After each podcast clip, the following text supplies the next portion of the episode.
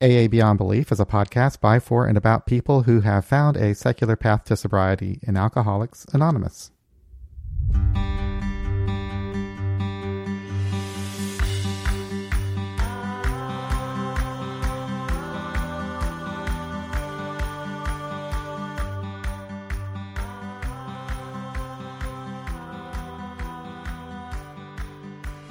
Luke Worsfold is an addiction therapist located in London, England. His organization, Lisa Inside Addiction, has two physical locations in the area as well as an online component where he can help clients over the internet. He is a recovered addict himself, and his podcast, Inside Addiction, is a tremendous resource for people in recovery as well as their families. Today, he is my guest at AA Beyond Belief. Luke, welcome to AA Beyond Belief. Thank you very much, John, for having me on the show. Well, I've been looking forward to speaking with you. You know, when I started to learn about you and did a little bit of research, I felt like we had something in common. Uh, you grew up with an, uh, a drug addicted mother, and she died while you were young. Um, I grew up with a mother who was mentally ill and took her life when I was 21. We both became um, addicts, and we both actually got into recovery fairly young in life. I think that maybe we've, like everybody in recovery, we've taken maybe different paths and we have uh, different um, experiences with that. And I'm really looking forward to learning about your experience, how you got to where you are today, and what and what you're doing today. So, if you don't mind, can you just start with an introduction of your background and how you, what you think fed into your addiction and your recovery? Yeah, so for me, a pivotal moment I always remember is there was a local bench around the corner from the place where I lived at the time.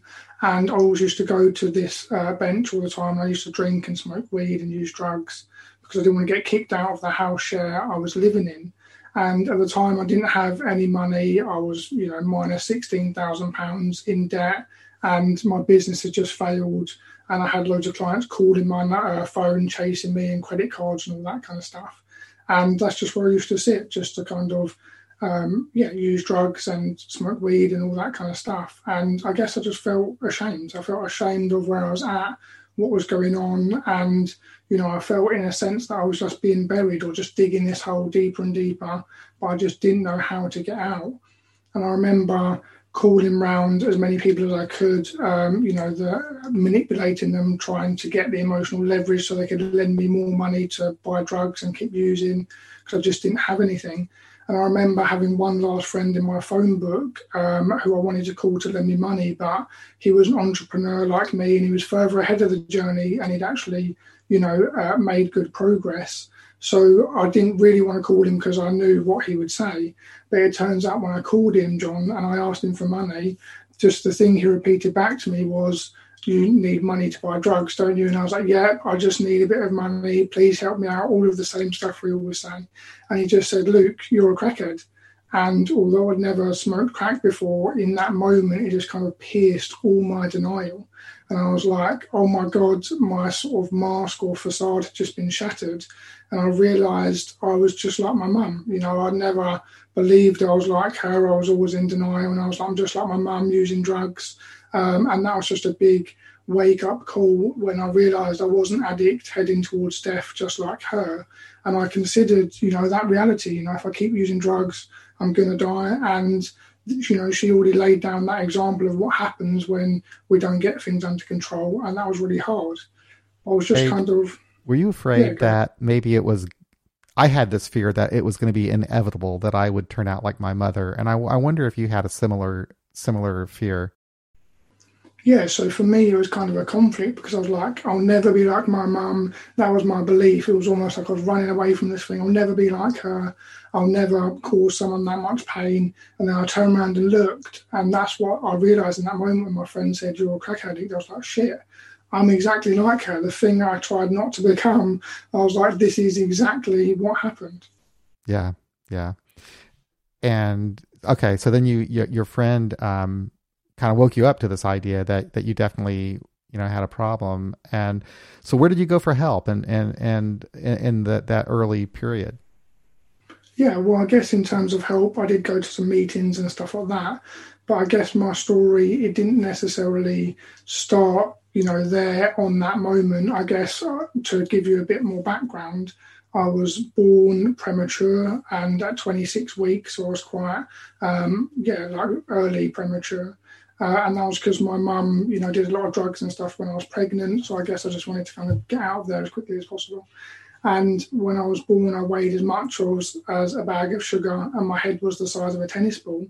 Um, and my dad um, used to hold me in his hand like this, and my legs would dangle down here, and my head would be up here, and I was like the size of his the palm of his hand. And that was kind of when I was brought into the world um, at that kind of early age.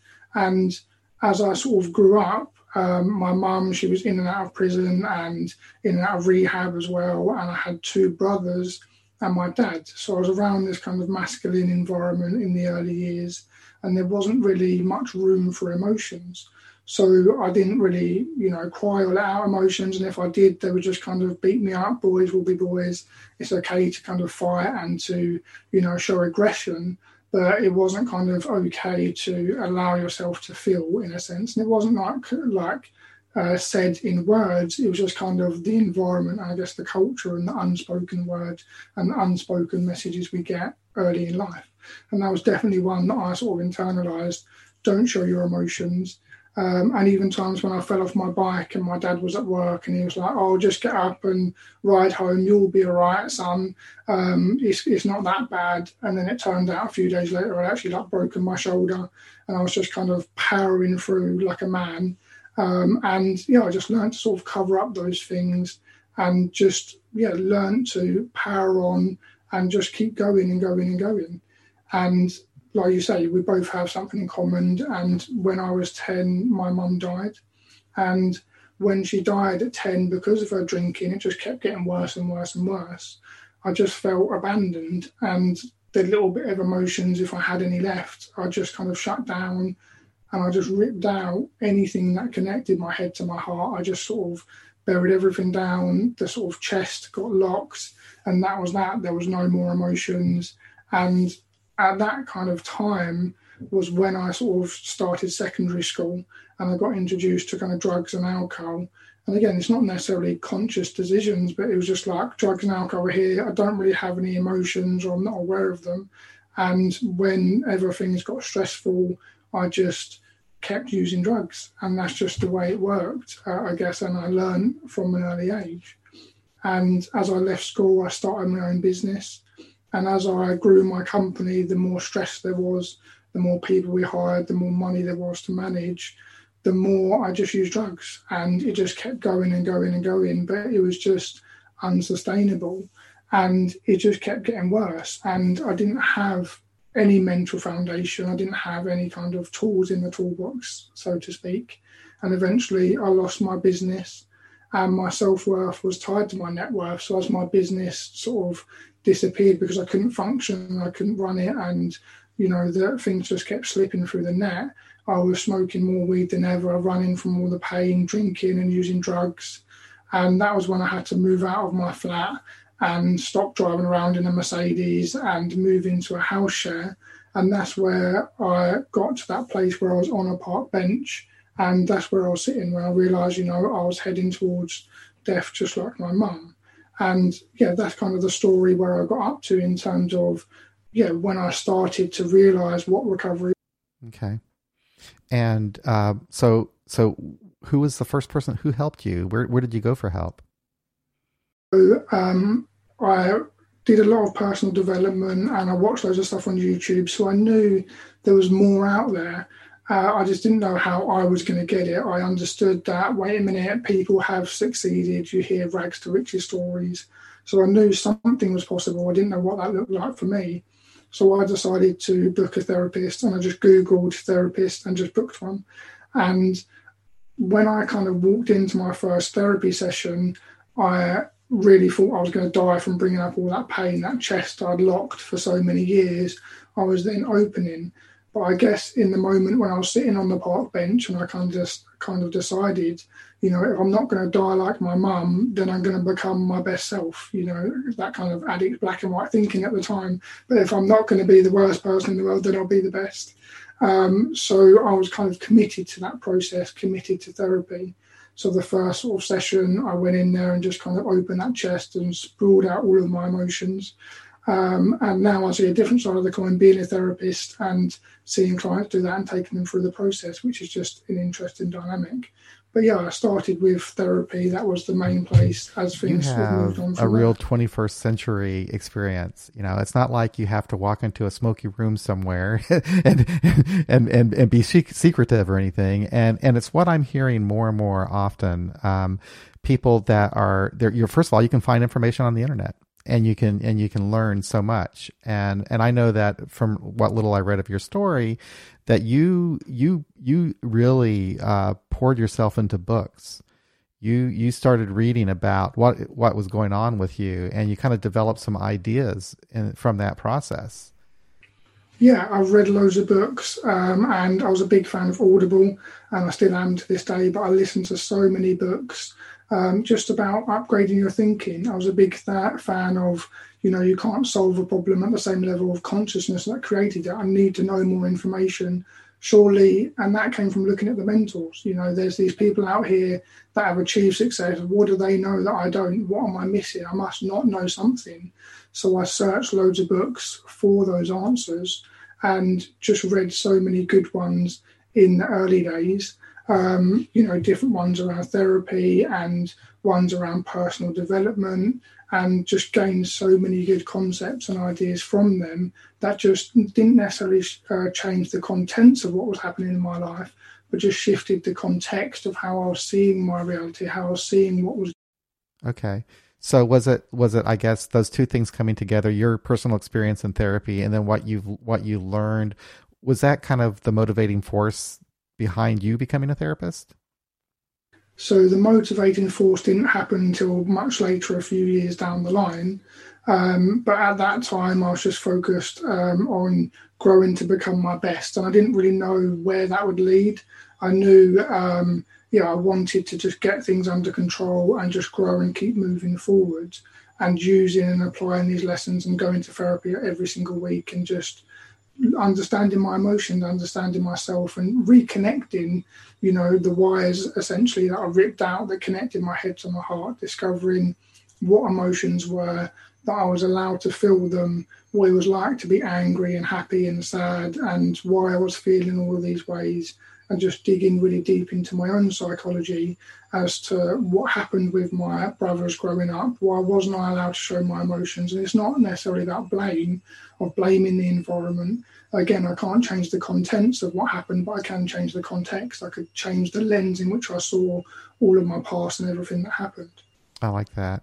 I like that. And, uh, you know, I was actually I was speaking with somebody the other day, uh, actually last night, uh, a person originally from London and now living in Thailand. And he was talking about um, overcoming this victim mentality. But the way he was talking about it, it, it seemed to me like he was almost punishing himself for um, the experiences that he had. It wasn't like he was learning to put them into proper context.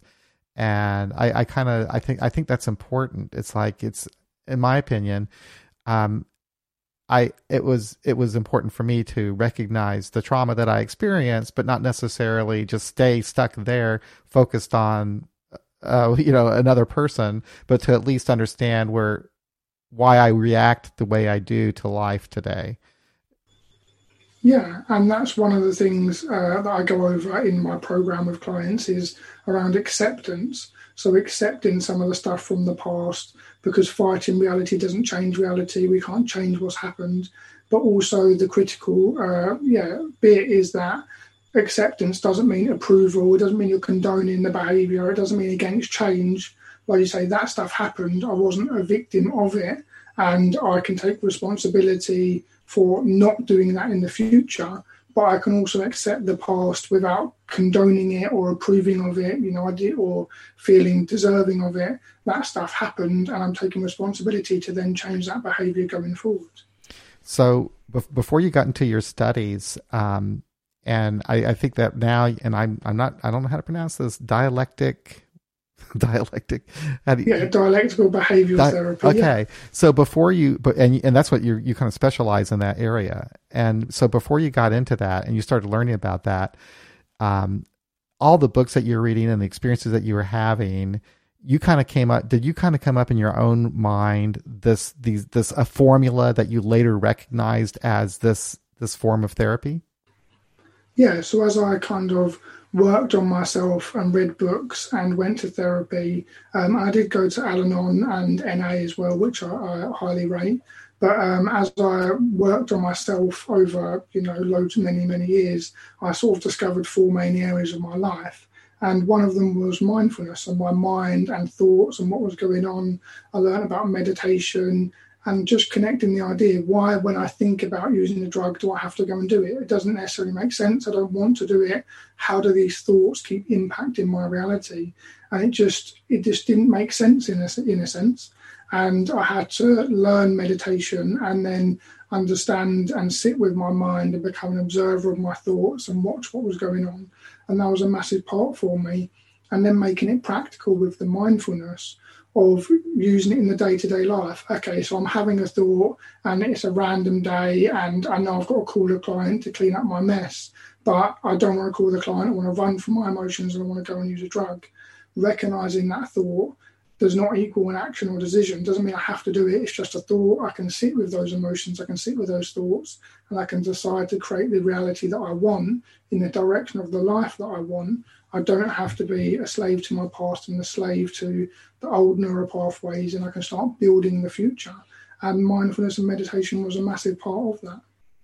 Yeah, uh, you know, more, more and more, that's what I hear from a lot of the people that I know in recovery um, I myself have never been good at practicing meditation. I find it really difficult. To me, it's like um, it's something that I know is is helpful and good for me, kind of like exercise. And when I do it, I want to do more of it uh, because I do find it's helpful. For me, the benefit that I get from it is the ability to just kind of recognize that my brain creates thoughts, and I can just kind of let those thoughts go. I don't necessarily have to grab grab onto them. Uh, when I can when I can practice that, it's uh, it makes life a little bit easier to manage. You know yeah, like you say, it makes it a bit easier to manage. And for me personally, it just allowed me to slow everything down. Being very impulsive, going a million miles an hour, um, just I'm wanting things now. When I entered early recovery, I wanted my life to change now. I've used drugs and drunk for so long, and my mum died when I was early, so I had just an insane sense of impatience. You know, I wanted everything now. I want my mess to be cleaned up now. I want success now. I want I want emotional mastery now. I want all of that stuff instantly, and that was really hard. It was really hard to have the patience to clean up my mess and take responsibility and go through all of the pain. And one phrase I always used to repeat to myself during the process was, "Luke, you haven't been buried. You've been planted." And I would always just remind myself, you know, you're not underground, you're a seedling and you're going to come up through the soil and it will be worth it. Keep, you know, slogging away, going to therapy, doing the emotional work, you know, investing in your growth, investing time and energy and money, and just keep pushing forward because you can get out the other side. And that led me to the next thing I kind of learned, which was around my relationships. And I guess ultimately the relationship with myself. And I was very much a people pleaser. I put everyone else's needs before mine, and that had to do with my mum and abandonment. If I don't put everyone else's needs above mine, then how am I gonna? Then they're just gonna abandon me. So understanding how to set boundaries with people, how to communicate those boundaries effectively, and that was part of the reason for my business before failing was because I didn't set any boundaries. I didn't charge clients because I didn't want to ask them for money um, which is just terrible. right, great but, business plan. yeah, exactly, great business plan. but I didn't understand the emotional sort of tectonic plates that were shifting. Of oh, if I don't, I'm not charging the money in business because I, I'm transferring them onto the onto them my mum, who will then abandon me if I then ask them for money, which I didn't kind of get at the time. I was just like whatever, running a thousand miles an hour. It was not a conscious process at all. And I'll just go home and use drugs. It was only when I sort of dug into all this stuff in therapy, I was like, oh, that makes sense. That's why the business didn't work. That's per- that it all just makes sense now. Um, so setting those boundaries um, with people and understanding how to communicate my needs, how to get them met, and how to meet them myself by doing these healthy habits and you know giving myself love and experiencing the whole range of my emotions. Yeah, you know, I think that I think that was pretty much my experience too. As I became more comfortable with myself, it was easier for me to have healthy relationships with other people.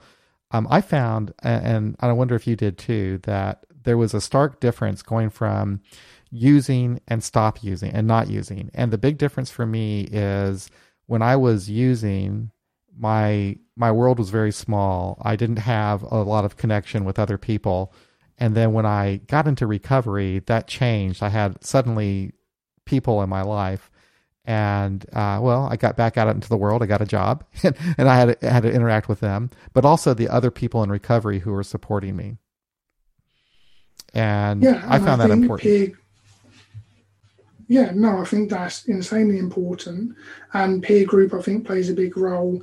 And when I was using drugs and drinking a lot and in that sort of madness, I would hang around with those kinds of people.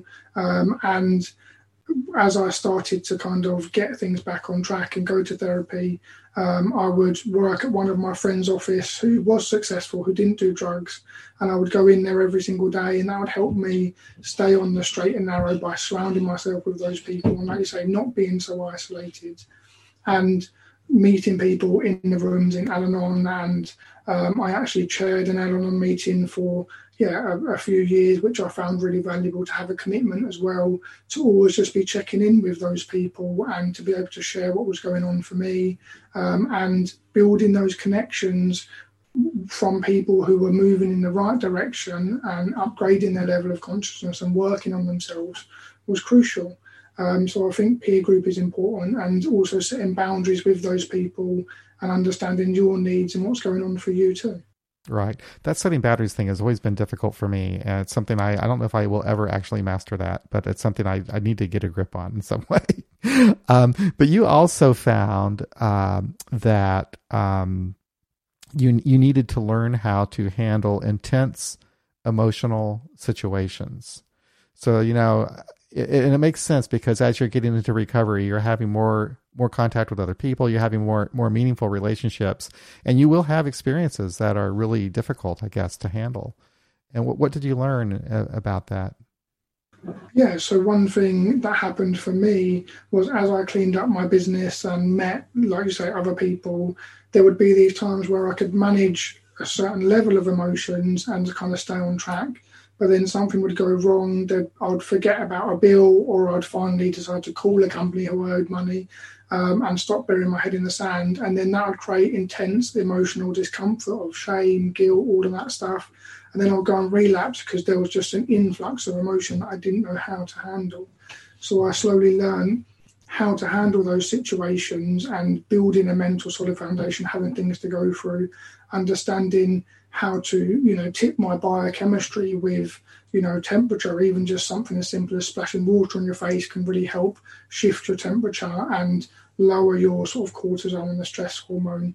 And by being able to then do some kind of intense exercise and having that in your life to take out some of the stress and the pressure and build up and the awareness around that, and then being able to do certain breathing and pace breathing exercises and being able to you know, relax my muscles in a way, doing something called paired muscle relaxation, which is where you relax each muscle for five seconds and you can pair them down the body and then letting go. And as you breathe out, just saying relax. And that's a really good sleep aid as well.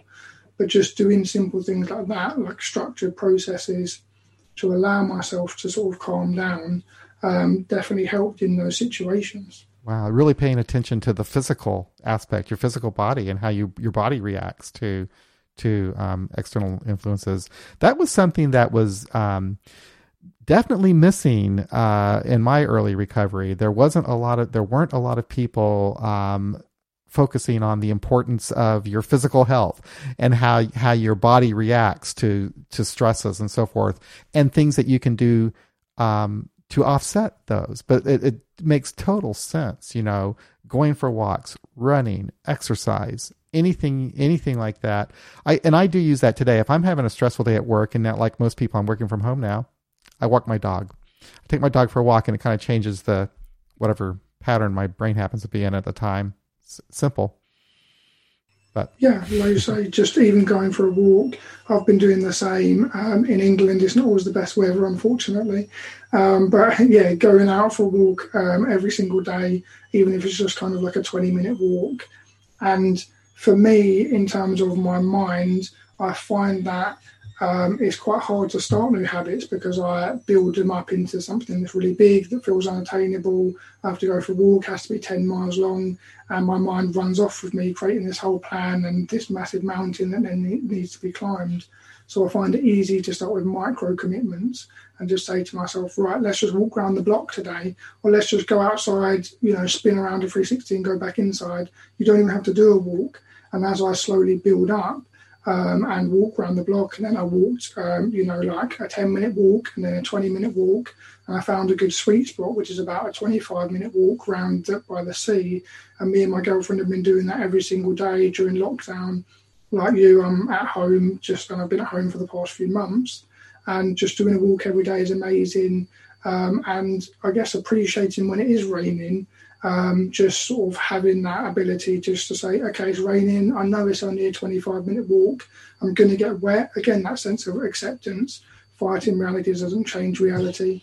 Um, and just embracing it, going, okay, cool. I'm just going to get wet. That's fine. And going for a walk and enjoying the rain on my face, enjoying the wind blowing and the scenery and how everything's changed and the sea that's all rough by where I live. All of that stuff is interesting and just remind myself, reminding myself of the gratitude of, you know, I live by the sea, which is amazing, and without the kind of darkness and the rain, there is no sun. I wouldn't have any gratitude for the sun. If it was always sunny, I would just kind of be desensitized to it and take it for granted.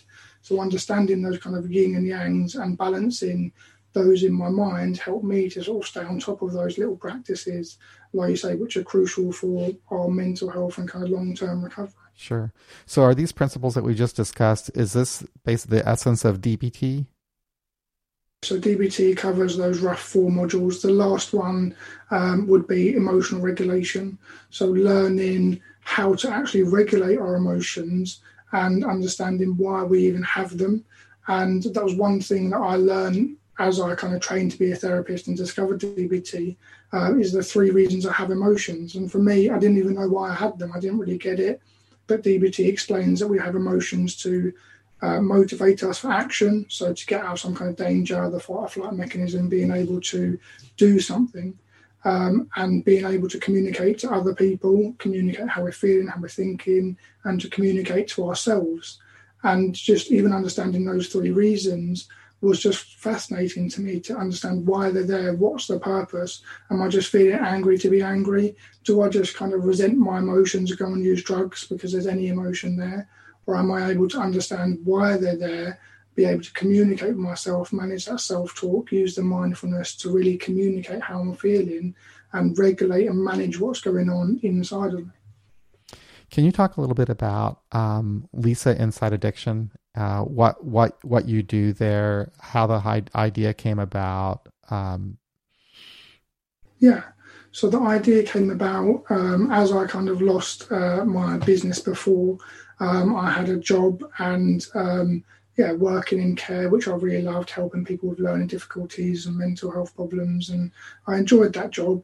Um, but then I went on to do my degree in counselling just as a random opportunity. Um, someone just booked me in for an interview at the university, so I went along because I was just open minded. And the lady was like, This is what you're going to learn. You're going to learn about yourself. You're going to learn how to help others. You're going to learn, you know, all of this stuff. And I was like, Okay, why don't I just do it? I just looked at the person I'd be at the end of the three years of doing a degree, and I thought, I want to be that person. I want to have this skill set, even if I never even use it. I just want to have it just to set me up in my own recovery in my life.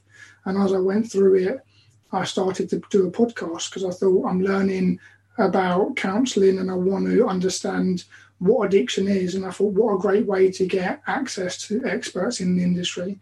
So I started a podcast and when it came to naming the company, um, I wanted to name it something that was a bit clear inside addiction, but I also added Lisa because Lisa was my mum's name. And I thought it's good to have meaning and purpose. So every day when I wake up, and for people out there, just to really understand what I internalized from my mum, which was her life wasn't an example, her death was the lesson. And understanding that, you know, that's what we can learn from it. So that's why I kind of called it that.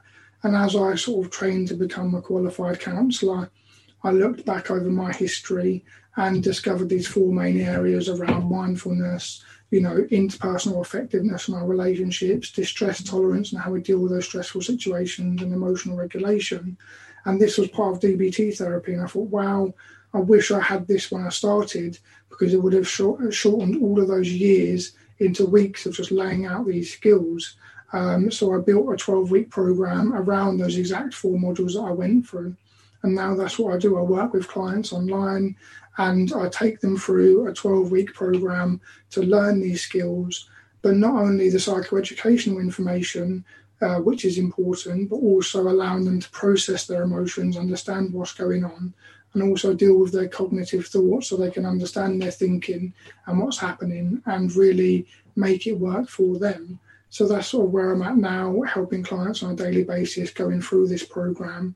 And I also have an online program as well that out called the Foundation Program, which outlays seven tools which I use around meditation and exercise um, and how to sort of use those. So it's just a, a good video program for people to get started. And that sort of also goes over, you know, those micro commitments I spoke about earlier, the idea of how to actually start a habit, how to actually use habits as an addict or someone with an addicted mind or that struggles to sort of create those long term sort of delayed gratif- gratification routines in a sense. I find it interesting that the podcast preceded the uh, the business. That yeah, yeah, yeah, so it was the podcast. Uh, I mean, podcasting is an incredible, incredible experience. It has been for me since I've been doing it. Um, and you're right. The the people that you're able to speak with that you might not otherwise meet, and what you learn from them is just it's it's an experience that I never expected to have. And I think it's really I think it's commendable and I understand it. And um, as one who podcasts, how a podcast can can can propel you to want to do something like that. Yeah, and it was really interesting just to have those great conversations. And I wanted to become a good counsellor and work with people who are like me, who are like my mum, and be able to help people. And I thought, you know, like you say, what a better way to be able to to talk to those people and learn, and just sort of suck up all of that information and to help others to make it public and to be able to share it with the world so they can learn as well um, and sort of go through that journey and learn from these experts and understand the different types of thinking. Um, and I just think podcasts are just excellent. Yeah, yeah, and, and, the connection that you have with people. It's a very personal and uh, um, experience for the listener as well as for me. Having when I when I hear from them. Uh, to to kind of wrap things up, um, Luke, I wonder if you can talk a little bit about the challenges that addicts in general have had to face with the pandemic and how you as a therapist are are approaching it? Yeah so i think it's been hard in terms of uh, isolation of being at home and just in terms of yeah being in this environment and i guess the sense of self-care.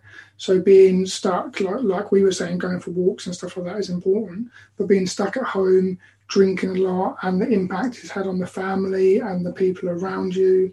Um, it's difficult being confined in the same space, not being able to go to the pub or do the normal things. Also, the disregard, in a sense, for the rules. You know, I if I was still using, I definitely wouldn't care about COVID and I'll go and buy drugs.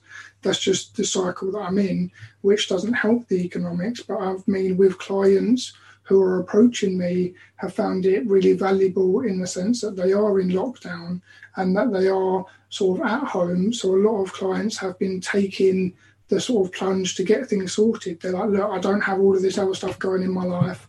I'm not at work. I'm not doing all of these other things.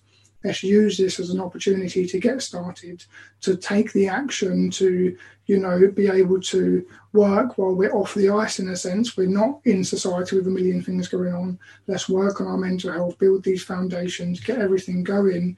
And then when the world does kind of boot up a bit more, we're ready and we're not having so many social situations. And a lot of clients aren't having those situations where they're going out for drinks after work or they're in the city in London, you know, doing drugs and stuff after work. It's not really happening because of COVID and because of lockdown.